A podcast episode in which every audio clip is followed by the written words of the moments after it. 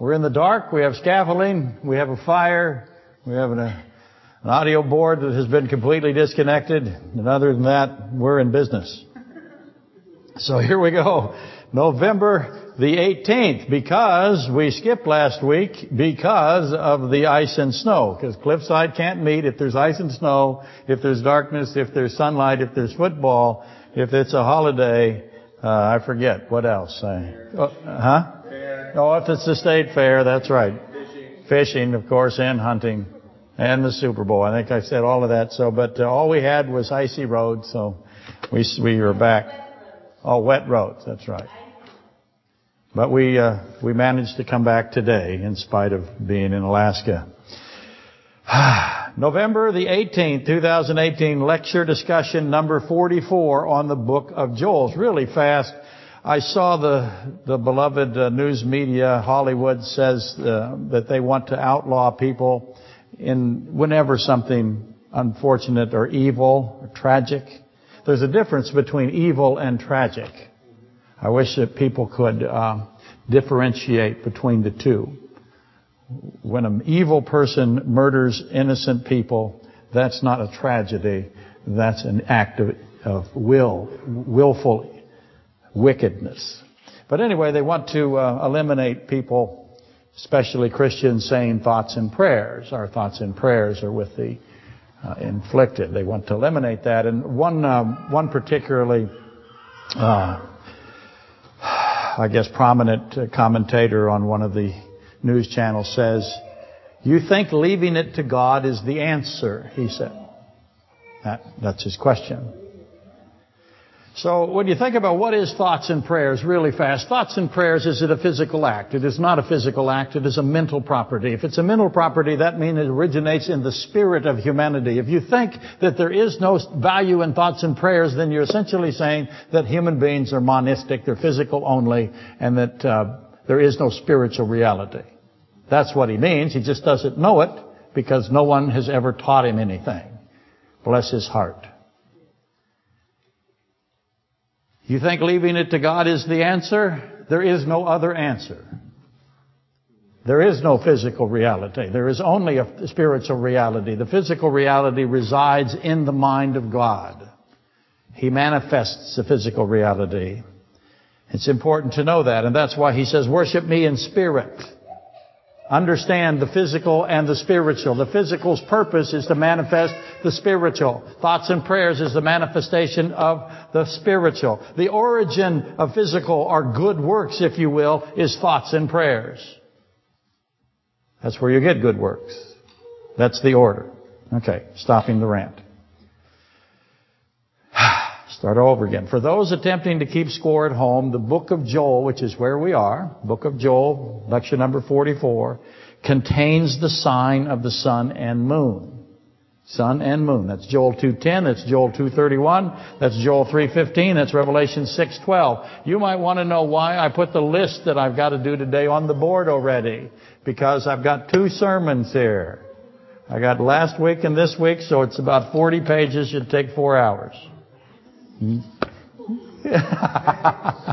One person said, yay. Six people left.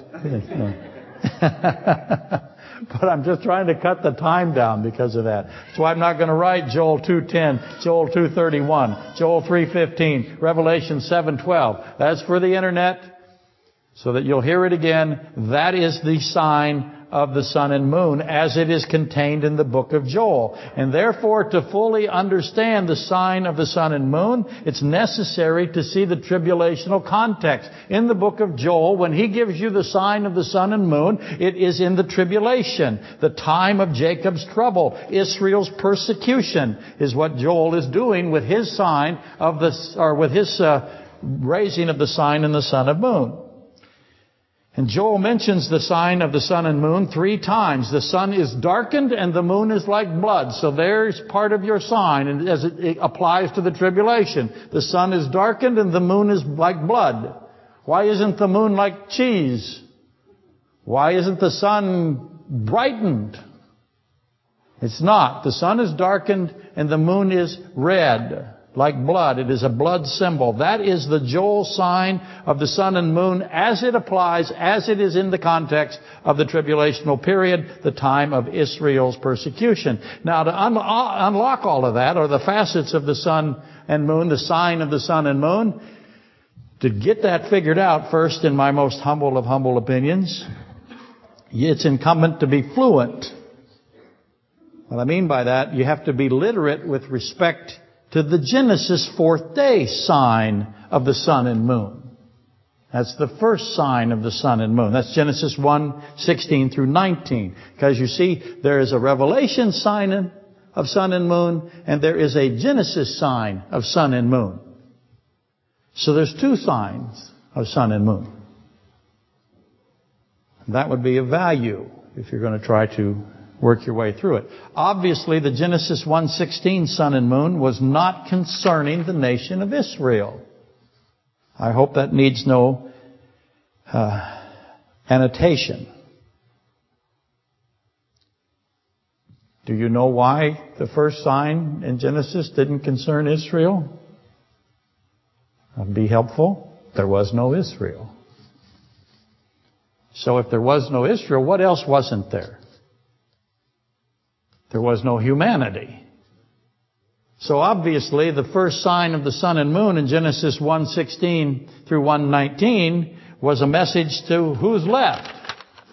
It's the angels. That's all that's there. Both fallen and unfallen. And, that, and, you might have noticed, and they will on the internet, hi internet, they will notice that I have in, injected uh, some commentary. I am saying right there that there are fallen and unfallen angels at the time of the institution of the first sign of the sun and moon.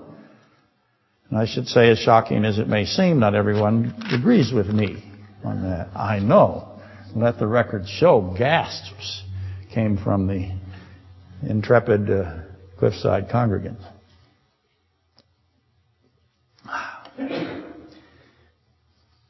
Because I have interjected the timeline for the fall of Satan in there. And not everyone sees it my way, though I'm working on them little by little. In fact, I'm working on them right now. They may not even know it. In any event, mankind and animals did not see the installment of the first sun and moon sign. Only the angelic realm did. Job 38, 4 through 7. So the first sign of the sun and moon had to be for the angels. And if I'm right, thank you, then I have fallen and unfallen angels. That's why Brady sits in the front row right there. In case you were wondering. It costs how much does it cost me? A couple bucks every Sunday. It is a, and a good parking spot. Absolutely right. If that is true, then that forces the conclusion that the purposes of the greater and lesser lights, uh, the the impact on humanity is an after the effect. I'm sorry, after the fact. So the impact of the installment of the moon and the sun, that only affected, if you will, affected, the, it had a seminal effect upon the angels. The implications then flow from this leading to ultimately uh, an analysis of the fall of Satan and the darkness upon the earth and the earth covered in water. That's where you go if you come to the conclusion, and I think it's the rightful one, you come to the conclusion that the first sign of the sun and moon was restricted to the angelic host.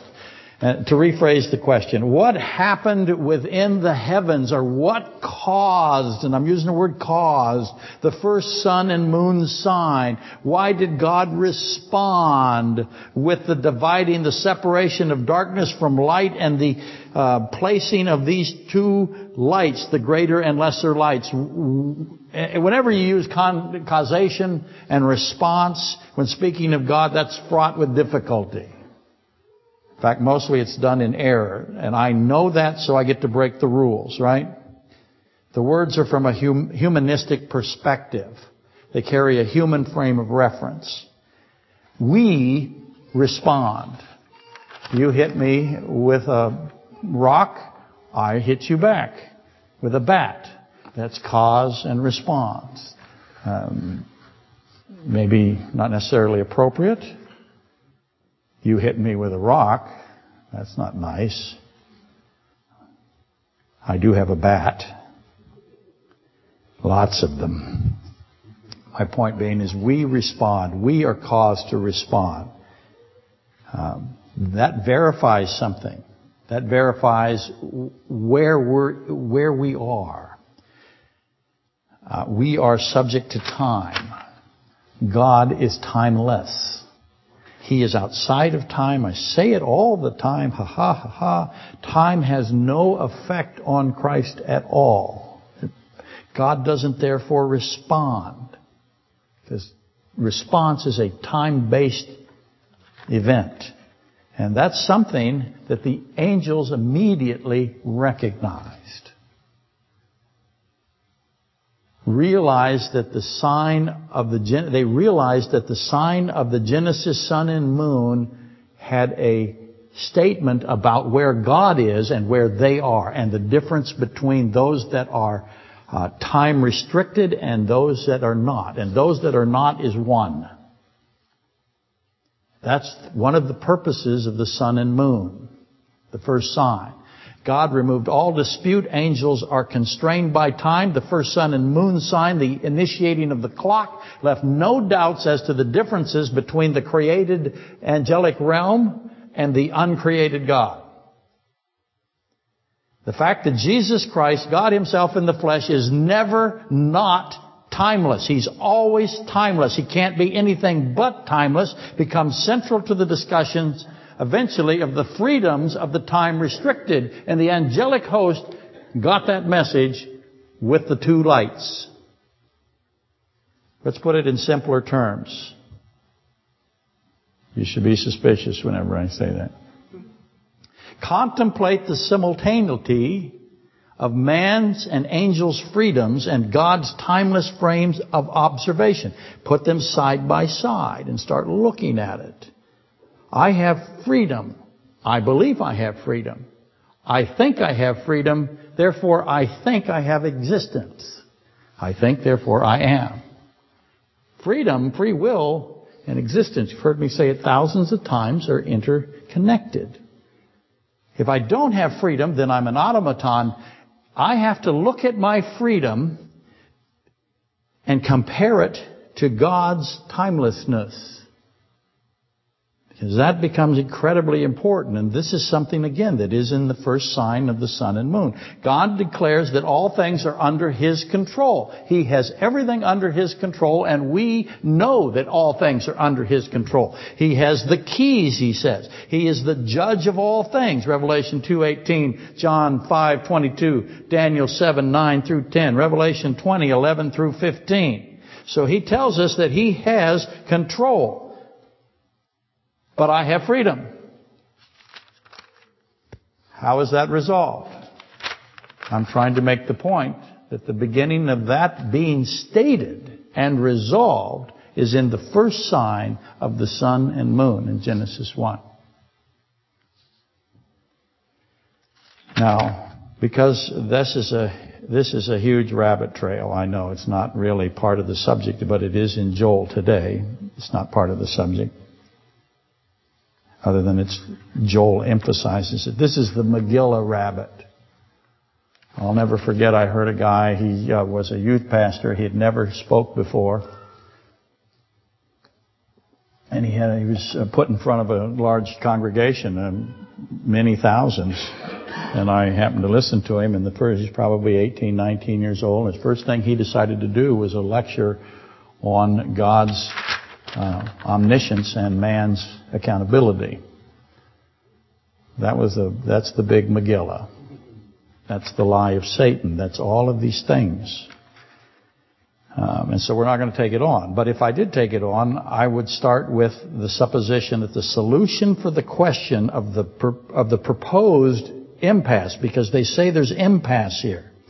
When I say they, I mean the theologians that say that there is impasse here. They say that uh, the omniscience, God's sovereignty, and man's freedom are not reconcilable, and I don't agree with that, obviously. Uh, but they say it is. And therefore the accountability of man and angel is put into disarray. It's put into um, uncertainty. And the Bible is the opposite of that. The Bible says there is certain judgment and certain condemnation of man and angel. And that, of course, conveys a freedom. If I have accountability, I will have freedom. If I don't have freedom, then there's implications to that. In more words, existence and will, accountability and will, condemnation and will, God's omniscience and the freedoms of, of created beings are not in conflict, is not in conflict. And the solution, the answer resides in God's position being that He is the only one that is above, that is outside, that is unrestricted by time. We're restricted by time. He's not. And I submit that this is the basis of the first sign of the sun and moon. That's what he's doing here. He didn't need to put the sun there or the moon. He's light. And in Revelation, he's the only light. There is no sun. There is no moon.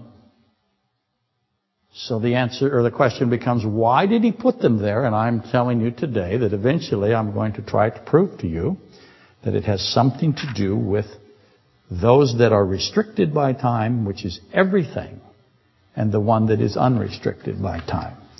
So keeping in mind the solution to sin, which is what this is, is God himself adding sinless, perfect humanity, something that Satan could not extricate. He could not solve that. And in Satan's arrogance, Satan assumed it was either an impossibility or, or God would not interfere in the free will choosing of sin or he would not end sin.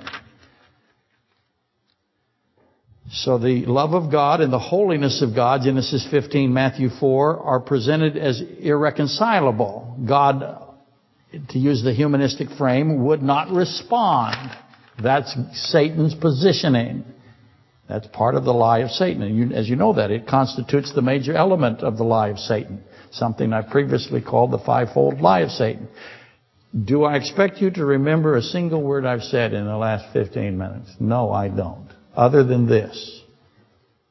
You should see the immediate smiles on the faces of everyone that has no idea that there's a test on Friday.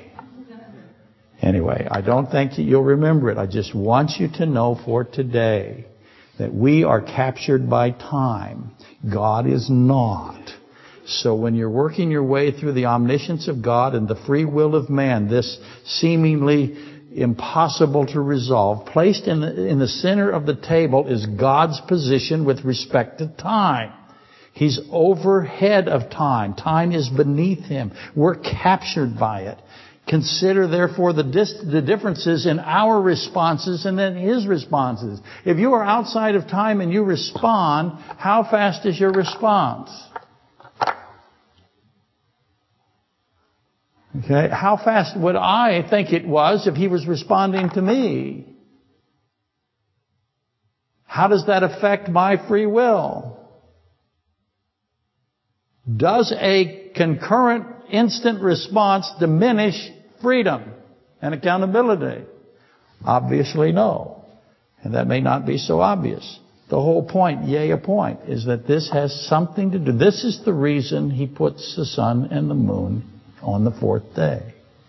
And the angels, of course, being a lot smarter than us, do not think that we are smarter than angels. We will judge angels, uh, but that doesn't mean that the jury is smarter than the defendant. They saw the foundations of the earth created perfectly. They saw all of this stuff. They've seen everything. I imagine their memory structure is pretty uh, that's the word I want, reliable. Where's the camera? I have to make sure that our advertising is sufficiently placed. Can't see it, I bet, today, can we? No.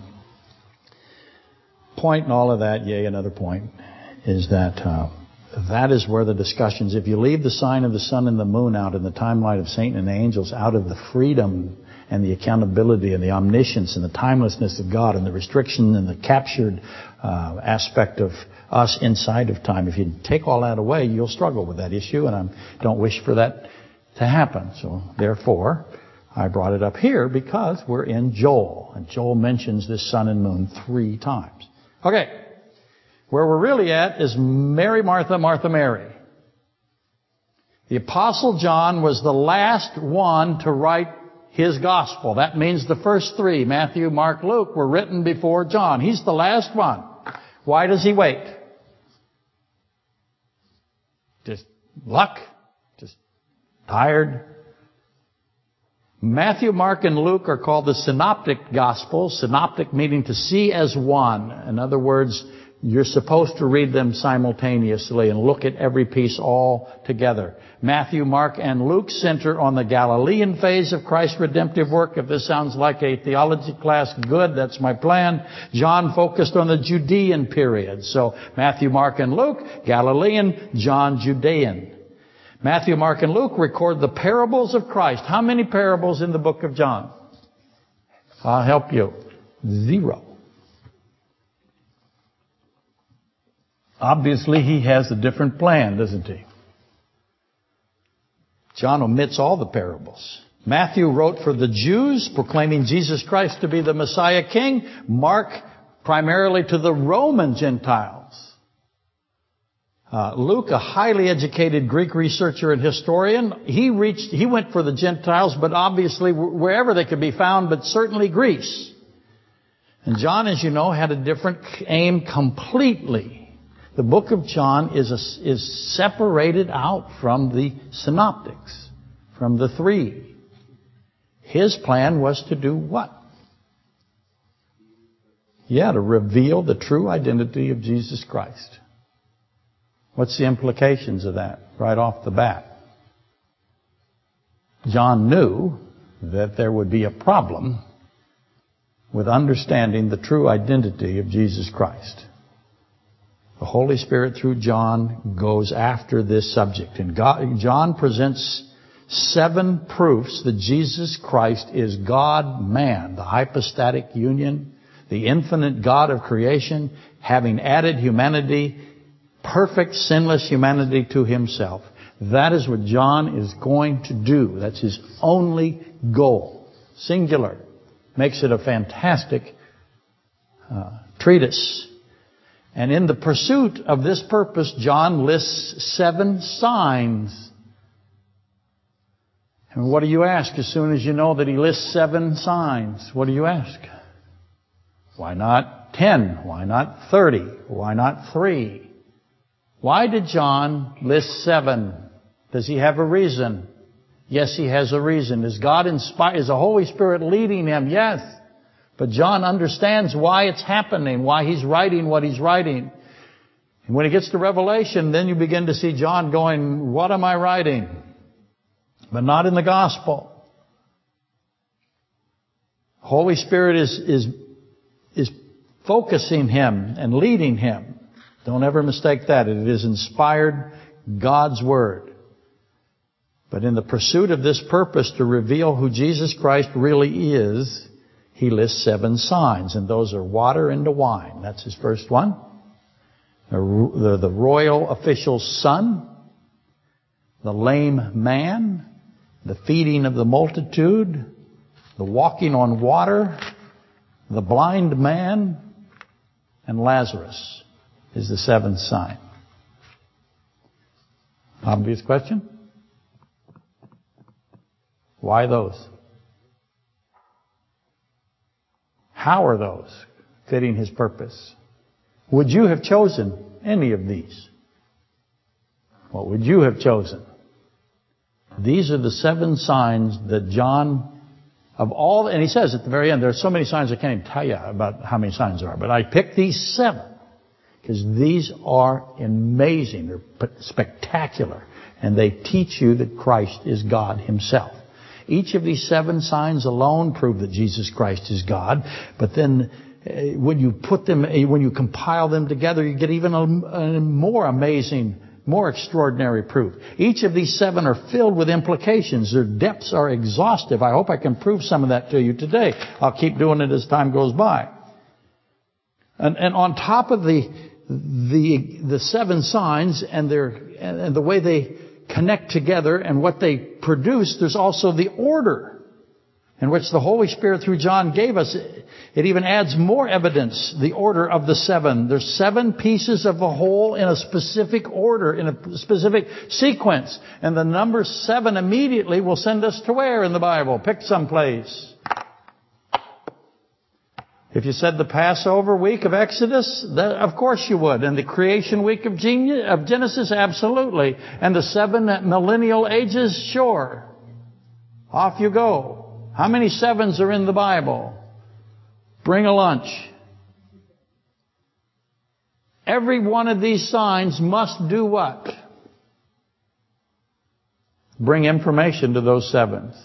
So if you're studying the Passover, you know, the lamb, the crucifixion week, how the Passover and the crucifixion week line up. If you have a crucifixion week that doesn't line up with the Passover of Exodus, then you don't have the right template. But those will also line up with the seven signs of John. And as you know, there's an eighth. Just in case you can't figure out, I'm going to give you seven unbelievable things, and if you can't figure that out, I'll give you an easy one. I'll give you the eight. That's what John said. And the eight is 153 fish. And the 153 fish corresponds to the feast day of first fruits because it's the eighth day and first fruits is the eighth day. That's why we celebrate the resurrection of Christ on the eighth day, on the Sunday.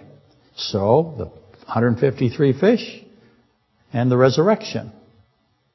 John included the 153 fish, fish as the definitive proof, the one that brings clarity to the uh, first seven and we are battling through the Lazarus sign, right? That's what we're doing. That's Martha and Mary.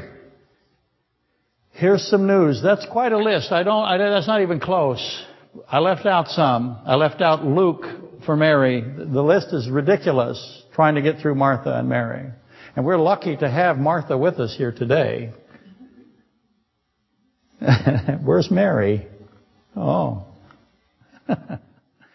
that tickles me so much the people on the internet will not know what I'm talking about this week. We'll wait for Mary to come. Only Martha came today. But most theologians, most Christians do not know that Mary and Martha, or Martha and Mary, are part of the seventh sign of John, which is the resurrection of Lazarus. They think it's about personality disorders. Martha's a busybody, orders everybody around. Mary's the sweet one. And you're Martha. That's what people think. That is not at all what it's about. Give John an understanding, have an understanding of the intellect of the apostle John. He's not teaching you how to clean your house. He's teaching you about the deity of Christ. And somehow Mary and Martha, Martha, Mary, do that. And I hope to make that a little bit obvious here today. I, have tried to do it in the past. Sometimes I get lucky and things work. Sometimes they don't. But we're battling through the Lazarus sign. The first sign of Jonah is the seventh sign of John. Everybody got that? Lazarus is the first sign of Jonah. He's also the seventh sign of John. Inside of Lazarus, just really fast, then is Jonah. You've got to study Jonah to understand Lazarus. Jonah is very complicated, as you know. Is the crimson or the scarlet worm. The attaches to wood. It's the poison gourd plant. It's the resurrection. It's the uh, the Assyrian redemption. All of these things in Jonah, the hatred he has for the Assyrians. That is a key piece there. When you get Jonah figured out, then you go, okay, Jonah, I got to move all this Jonah stuff over here to Lazarus. It's going to show up.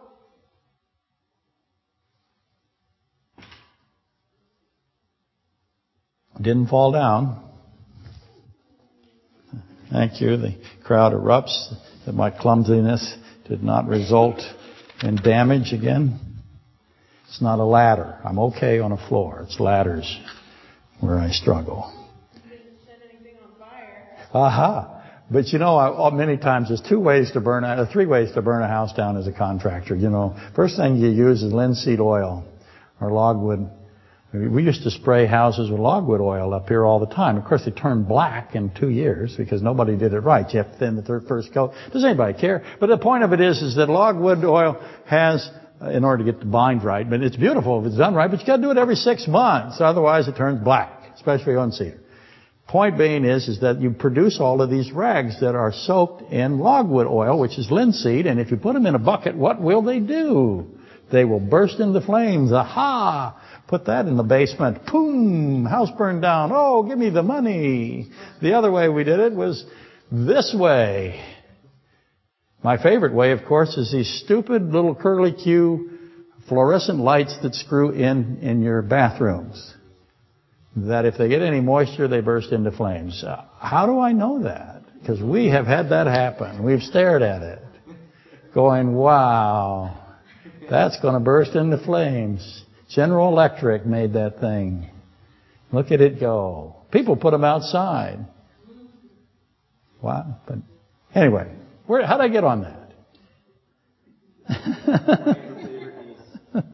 yeah, it is. It is Jenna's fault again. But we have never intended. We we were working on my mother's house, which was a complete disaster, and I put a drop cloth over the electric range because we're painting. Now I didn't want to go down and throw that 50 amp breaker because that's downstairs, and we had one of the flying Lorenzos, and he leans up against it. Boom. And that thing went poof and we're watching that go. if we don't stop it, we don't have to do any more hardwood floor. We don't have the roof. We just blame Lorenzo. He goes to jail a little while. Not that big a deal. Uh, but we put it out because we knew that we'd get caught. Those of you on the internet, good luck. If you could see, you can't, but the uh, light fixtures were masked off and they were set fire because somebody turned them on while they were masked off. And if they'd burned this building down, we would all be dancing outside in the parking lot instead of having service right now. That's right. You would be, as a member of the elite, you would be in really good shape. okay. Golly. See what you do. I do pay you. That's right. Inside of the sign of Lazarus is Jonas in that huge pile of material and Moses. My goodness, because they have Moses and Elijah. They have face cloths. They have grave clothes. Adam, Genesis 3, stones and caves and hiding and stench and Nicodemus and Joseph, a young donkey. I keep going and going and going. That's just in the seventh sign. All the signs are that way. If you think the Mary Martha part of the Lazarus sign is easy, then you need to just fall face first down and stop. This is incredibly complicated. You think water and wine is really simple? That has the, that has Mary, Mother of God there, trying to get him to be an organ grinding monkey.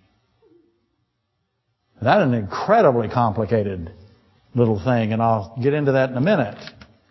But I could keep going and going and going just on Lazarus. All of the seven signs of the Gospel of John do the same thing. Sends the real students, the actual students of the Bible, all throughout all of the Bible. It's what he did, what John did, what the Holy Spirit did through John. Water into wine, just to give you this for a minute. What is wine in the communion service? What is it the symbol of? What does it represent? Blood. blood. If I'm in the blood, I'm into the sanctity, sanctity of blood. So now I'm in Leviticus 17.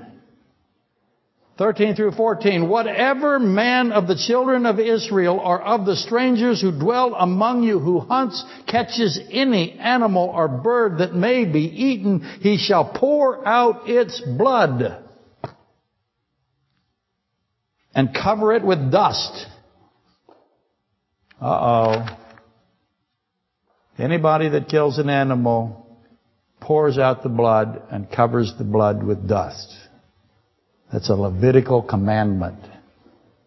Its blood sustains its life. That's what the Bible says. water into wine is about Leviticus. From dust, Genesis 2 7. Eat dust, Genesis 3 14. To dust, Genesis 3 17. Cover the blood with dust. Now you're in Genesis 2 and 3 and Leviticus. And that's just to get you started on water and wine. What God is doing with water and wine.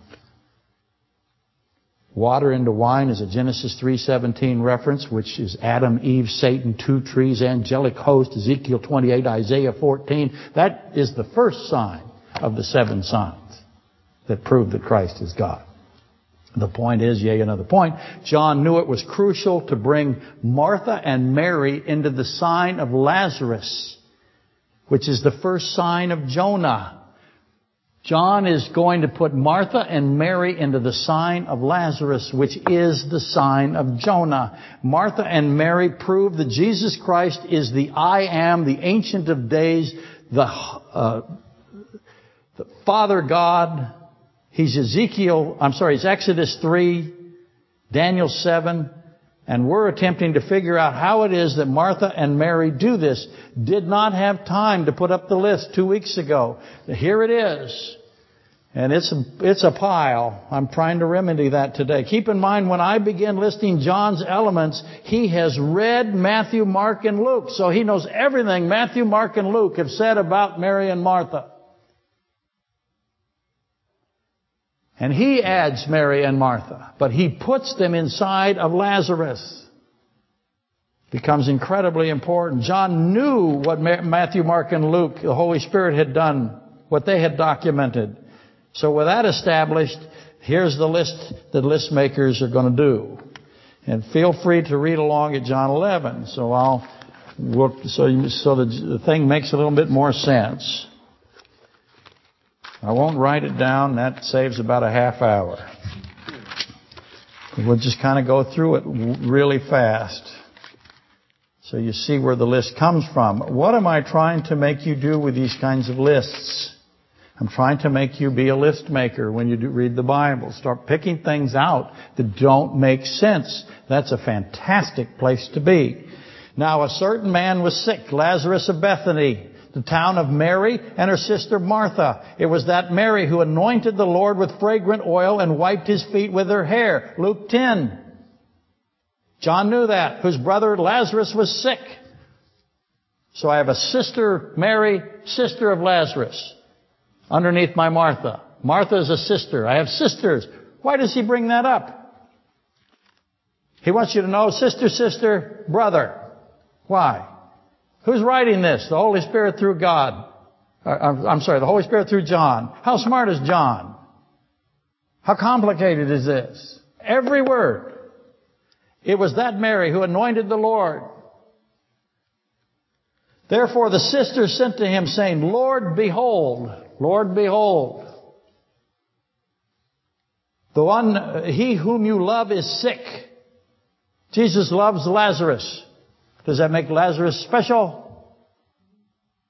How much more does Jesus love Lazarus than he loves Satan?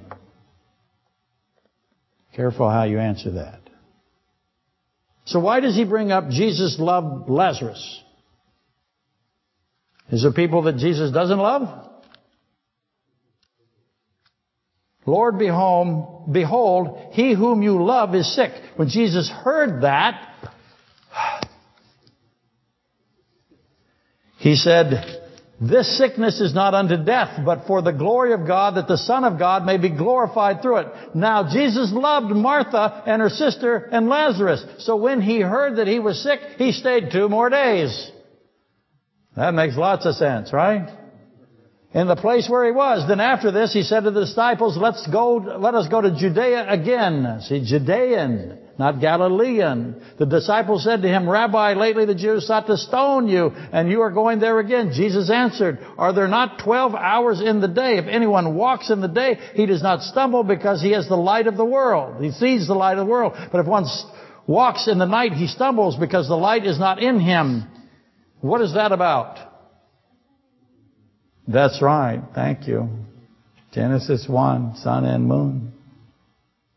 Light and darkness. no one heard her say that. I, I don't know what to say. That's very funny. These things he said, and after that he said to them, Our friend Lazarus sleeps, but I go that I may wake him. Lazarus sleeping, the first sleeping is Adam. So now I'm talking, this is God. He knows that Adam was the first to sleep and why. Then his disciples said, Lord, if he sleeps, he will get well. However, Jesus spoke of his death, and they thought that he was speaking about taking rest and sleep. Then Jesus said to them plainly, Lazarus is dead, and I'm glad for your sakes that I was not there that you may believe. Nevertheless, let us go to him. So, now, we're going to skip to 18. Here's the Martha section. There was some Martha there. He loved Martha. She's a sister. Lazarus' brother. Now Bethany was near Jerusalem about two miles away and many of the Jews had joined the women around Martha and Mary to comfort them. So find the list. Now Mary, as soon as she heard that Jesus was coming, went and met him. Many Jews, Martha heard and she went. She went alone.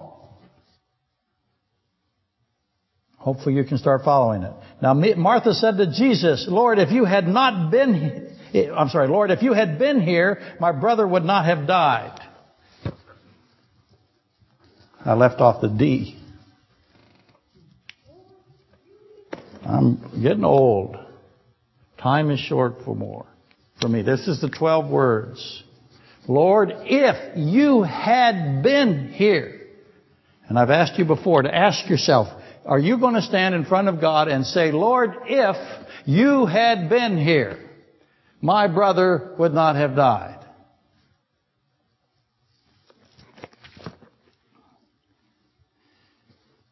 But even now, how's she doing? I know that whatever you ask of God, God will give to you. I made the point a couple weeks ago. Wow. How should she have said it? But I know that your God. Stop. The separation of Christ from God and God from Christ is what? It is the condition of the Laodicean church. It is a disaster. Jesus said to her, Your brother will rise again. I didn't put that on here. I'm just focusing on what Martha says. And Martha says, I know that he will rise again in the resurrection at the last day. Jesus says, I'm the resurrection and life. Do you believe this? Do you believe this? And she says, Yes, Lord, I believe that you are the Christ. What should she have said? Yes, Lord, I believe this. She didn't say that. She said, Yes, Lord, I believe. That's why I put this. Did she believe this? Did she believe that He was the resurrection of the You decide. Why didn't she say, I believe that you're the resurrection and the life? Then she leaves. Why does she leave? And she went her own way. Is that good? I put the own in there, but she went her own way. And when she had said these things, she went her way and secretly called Mary her sister. So secretly, she calls Mary her sister. And this is where the sister gets in trouble. Martha gets the sister in trouble. Somehow. The teacher has come. What is she calling Christ? The teacher. When you see Christ, are you going to call Him the teacher? Is He a teacher? Absolutely. Is He the teacher? Yes. Does she understand the difference between teacher and holy God Almighty Father?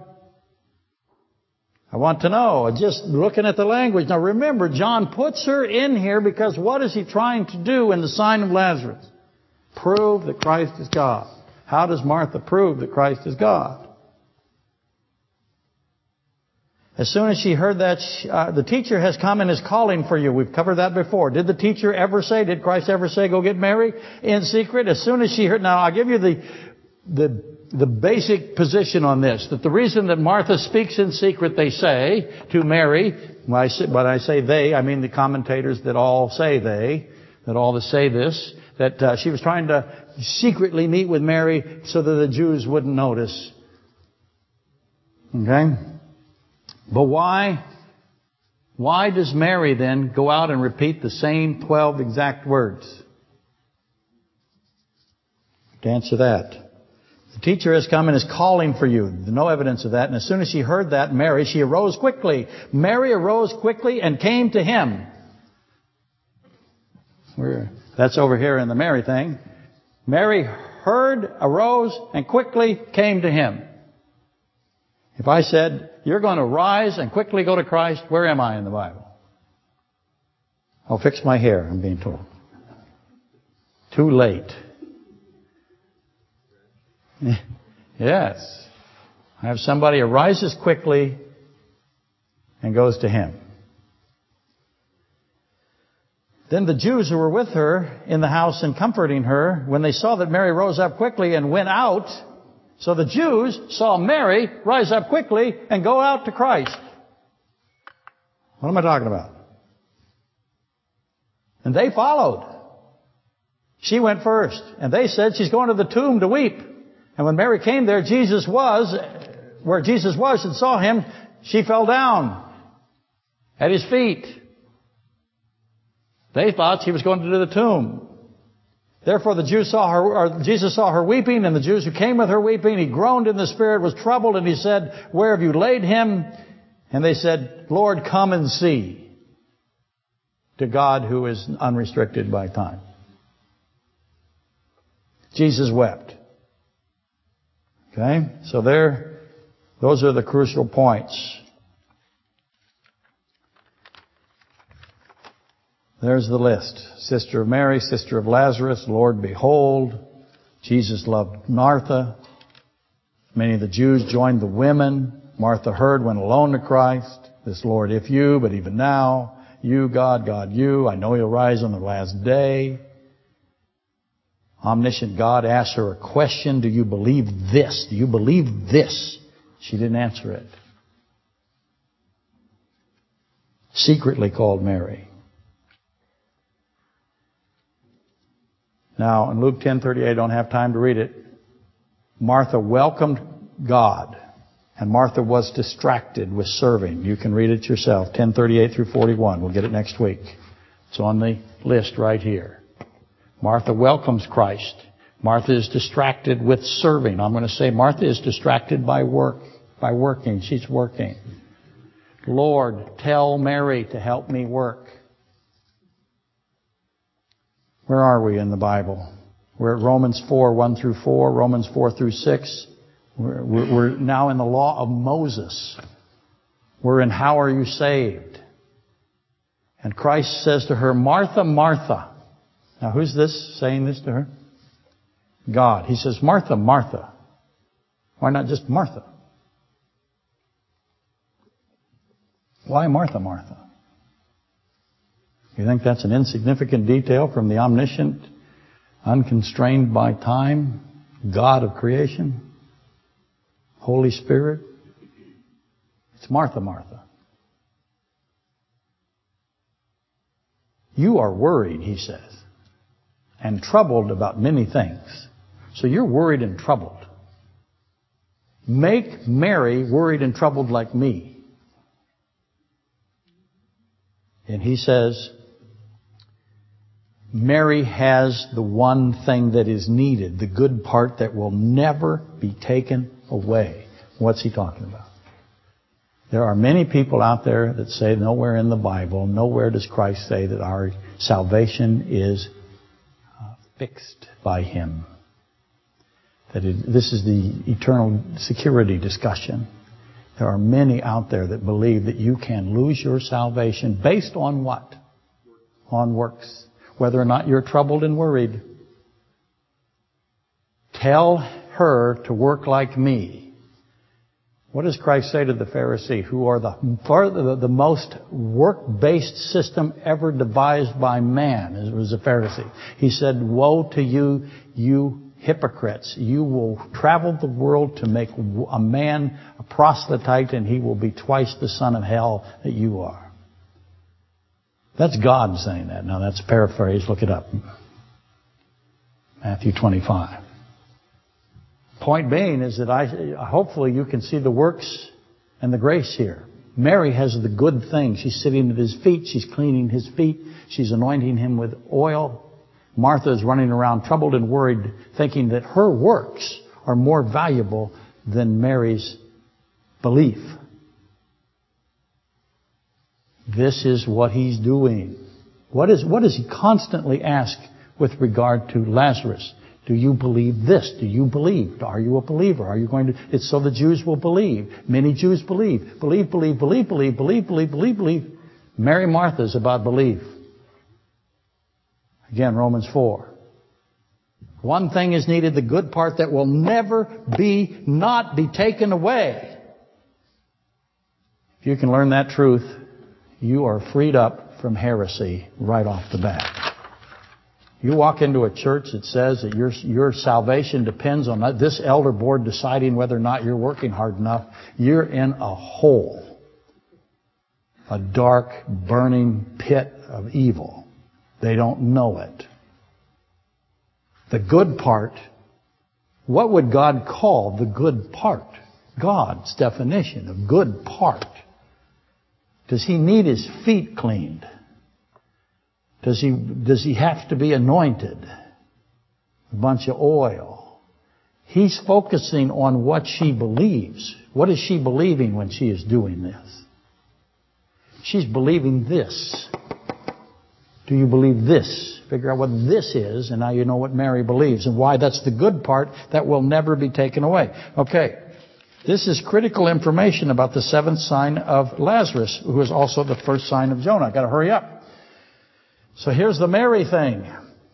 I can't do it. I'm going to just skip it. Mary sat at his feet, heard his word. She had chosen the good part which will never be taken away. That's eternal security. Lord, come and see, they said to him. Are you kidding me? That's the height of ignorance. You come and see God. And hopefully y'all have picked up on some of the key phrases there without me prompting you. The wording, especially, I don't want to prompt you. I want you to look at it and figure it all out without me, as you know. If you get the list and you ask the questions, you'll find the answers in my view. Especially pick out the words that are given great prominence in the scripture. Remember, the apostle John is using Mary and Martha inside his seventh sign to prove the Lazarus sign to prove the absolute deity of Christ, therefore expect it to have far-reaching connectivity into the Old Testament. So ask this question, where is Martha in the Old Testament? Where's Mary in the Old Testament? And always pay attention when omniscient God asks a question. Why does omniscient God ask questions? What answer is omniscient God seeking from the people when omniscient God asks a question? Obviously, I've made the answer obvious. Why did Christ say two days? Uh, well, he's sick. He's, he, I'll wait two days, John 11, 6. What's the answer? It's got something to do with 2,000 years, doesn't it? Peter. Are there not 12 hours in the day? Are there not 12 hours in the day? Yes or no? We got what?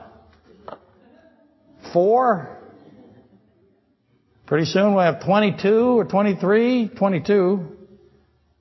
Explain John 11:15. I was not there. It's good that I was I'm glad that I was not there. What is he saying? That's God. Is he happy? Yes. Why?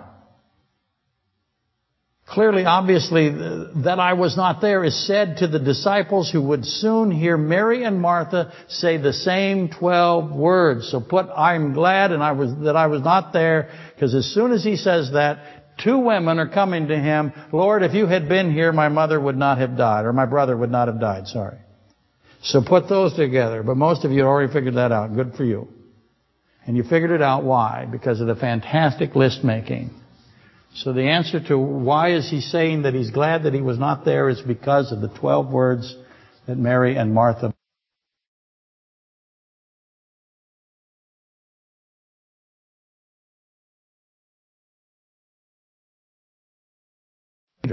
who he always seems to call Simeon Peter, eh, eh, which is another mountain of information.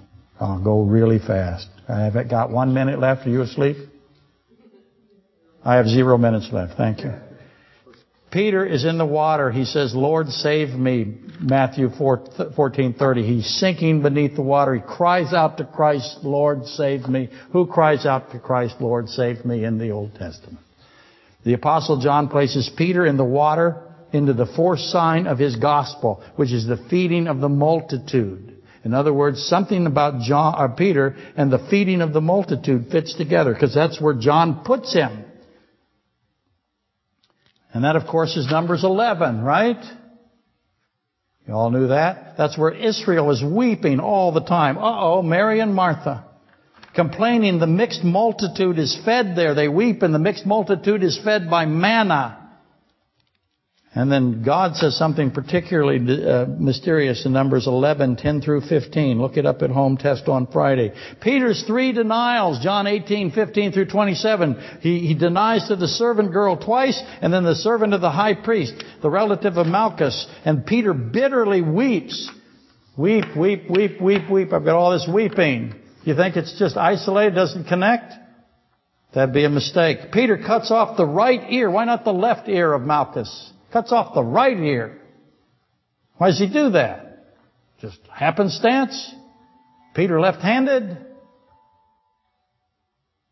John 18:10. Peter's at the transfiguration, Matthew 17, proposing three equal tabernacles. He's making Christ, Moses, and Elijah equal. How's he doing theologically? Peter rebukes Christ. He does. He absolutely does. Matthew 16, 21 through 23. And God responds. Get behind me, Satan, he says to Peter. God says that. You are an offense to me, God says to Peter. For you are not mindful of the things of God, but the things of men. Now, a lot of people think that Satan is there at the same time. But if that had been the case, Peter would know, I'm sorry, John would know that. He doesn't include it. That's an exceedingly difficult statement from God, just like Numbers 11. Peter is linked to Satan. Where's the most prominent place Satan is in the Bible? That's right, Genesis 3. If you guess Genesis 3, pat yourself on the head. He says a similar thing to the Pharisees at Matthew 23. A tremendous rebuke of the Pharisees. Simeon Peter refuses to wash the feet of Christ, John 13, 8. Christ is laying aside his garment. And, he, and Peter says, you shall never wash my feet, which is within the context of the exposing of Judas as unclean.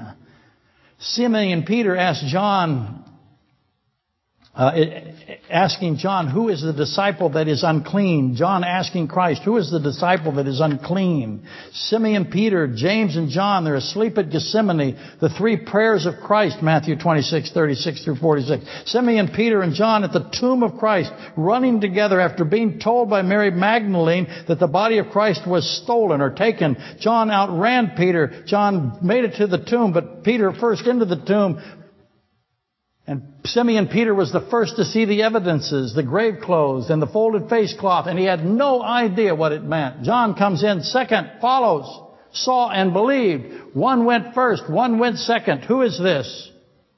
Knows, knew the scripture. Peter didn't know the scripture, 1612 Psalm. Knew that Christ must resurrect. He knew that there was no other possibility but resurrection. Because perfect humanity cannot decompose. Lastly, for today, in case you thought I would just get, I got two lectures here. It's not really my fault that it snowed. Simeon Peter, which is the Simeon prophecy, as Simeon the Cyrenian, Simeon the brother of Joseph, uh, Simeon the prophet, Anna the prophetess. Anna's involved in this. She's part of the Simeon prophecy. Simeon Peter, all of them are there. John brings them together. I am going fishing at night, he says. How many are in the boat? He's going fishing in the dark. Is that a good plan? You live in Alaska. Why is he going fishing at night? Fish bite, bite better at night? Some will say that. I'm going fishing at night. Seven in the boat. I'm going fishing in darkness. Caught nothing. But in the morning light, the light of the world himself comes, Genesis 1 3, and he calls out to them, Children, have you any food? God's asking them a question. Does, it, does he mean, does he know if they got any food? Why does he, what does he mean by food? Why does he call them children? The seven disciples, we're talking about Snow White now, the seven disciples answer no. And then the light of the world says, cast the net on the right side and you will find. And apparently that means there is no fish on the left side. All the fish are on the right side. Matthew 25, 33. There's no fish on the left side, only goats. John says to Peter at that point, it is the Lord. John knew the scripture, Psalm 16:10. John figured out the grave clothes and the folded face cloth. Peter hears from John that Christ is the Lord God of Israel. Peter puts on his outer garment upon hearing that that's God. And he jumps into the, he, he removes his outer garment and he plunges into the sea. He's a hundred yards from shore. Obvious question. How deep is it?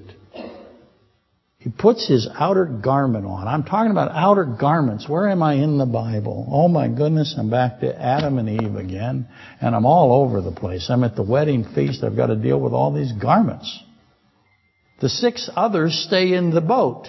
And they're towing the 153 fish in the unbroken net that they could not lift into the boat. And there's a fire on the shore, a fire of coals, and fish and bread on the fire of coals. God had made a fire, and He had fish and loaves, something that He had done before, John 6, at the Sea of Tiberias, or the Sea of Galilee, same thing. This is the same location where He fed the 5,000 that He now gets 153 fish. You think that's an accident? It's got something to do with the sign, the seven signs. It's the eighth sign.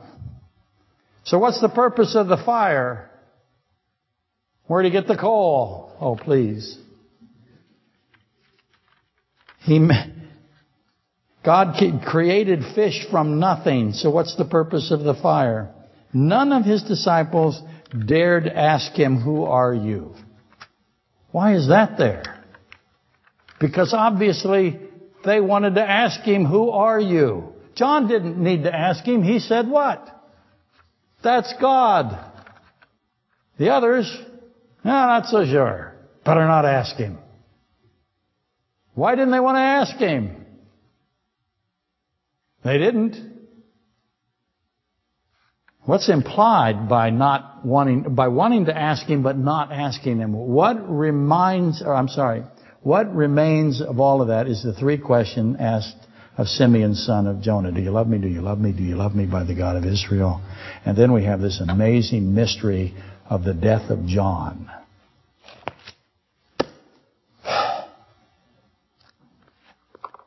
Just be thankful. Remember, I started off by saying that there was, well, in September, 4,300 downloads in one website and in October 5,384. They do not like it when I miss a Sunday. So you had to deal with that. So take solace.